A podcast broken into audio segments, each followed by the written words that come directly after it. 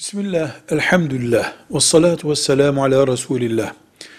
Mümin Allah'a iman eden insandır. Ama Allahu Teala'ya iman ettik iman diye bitirilecek bir cümle değil.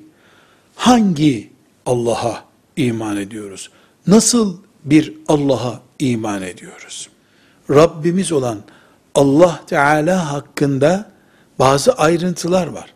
Kur'an'ımız ve Resulullah sallallahu aleyhi ve sellem Efendimizin hadisi şerifleri bize Allahu Teala hakkında bazı ayrıntılar veriyor.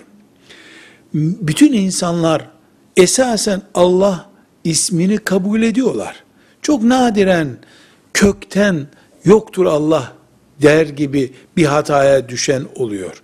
Müşrikler mesela Mekke'de Allahu Teala'nın varlığını kabul ediyorlardı. Ama biz mümin olarak kamilen olduğu gibi iman ettiğimizde Allahu Teala'nın uluhiyetine de iman ediyoruz. Ne demek uluhiyeti? Yani Allah bizim ilahımızdır.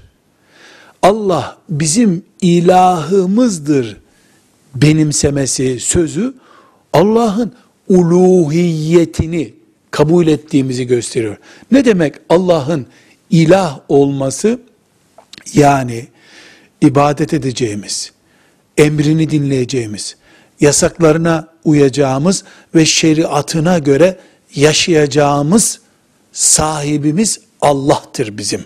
Başkasına ilah gözüyle bakmayız, hiçbir şeyi ilahlaştırmayız demek. Velhamdülillahi Rabbil Alemin.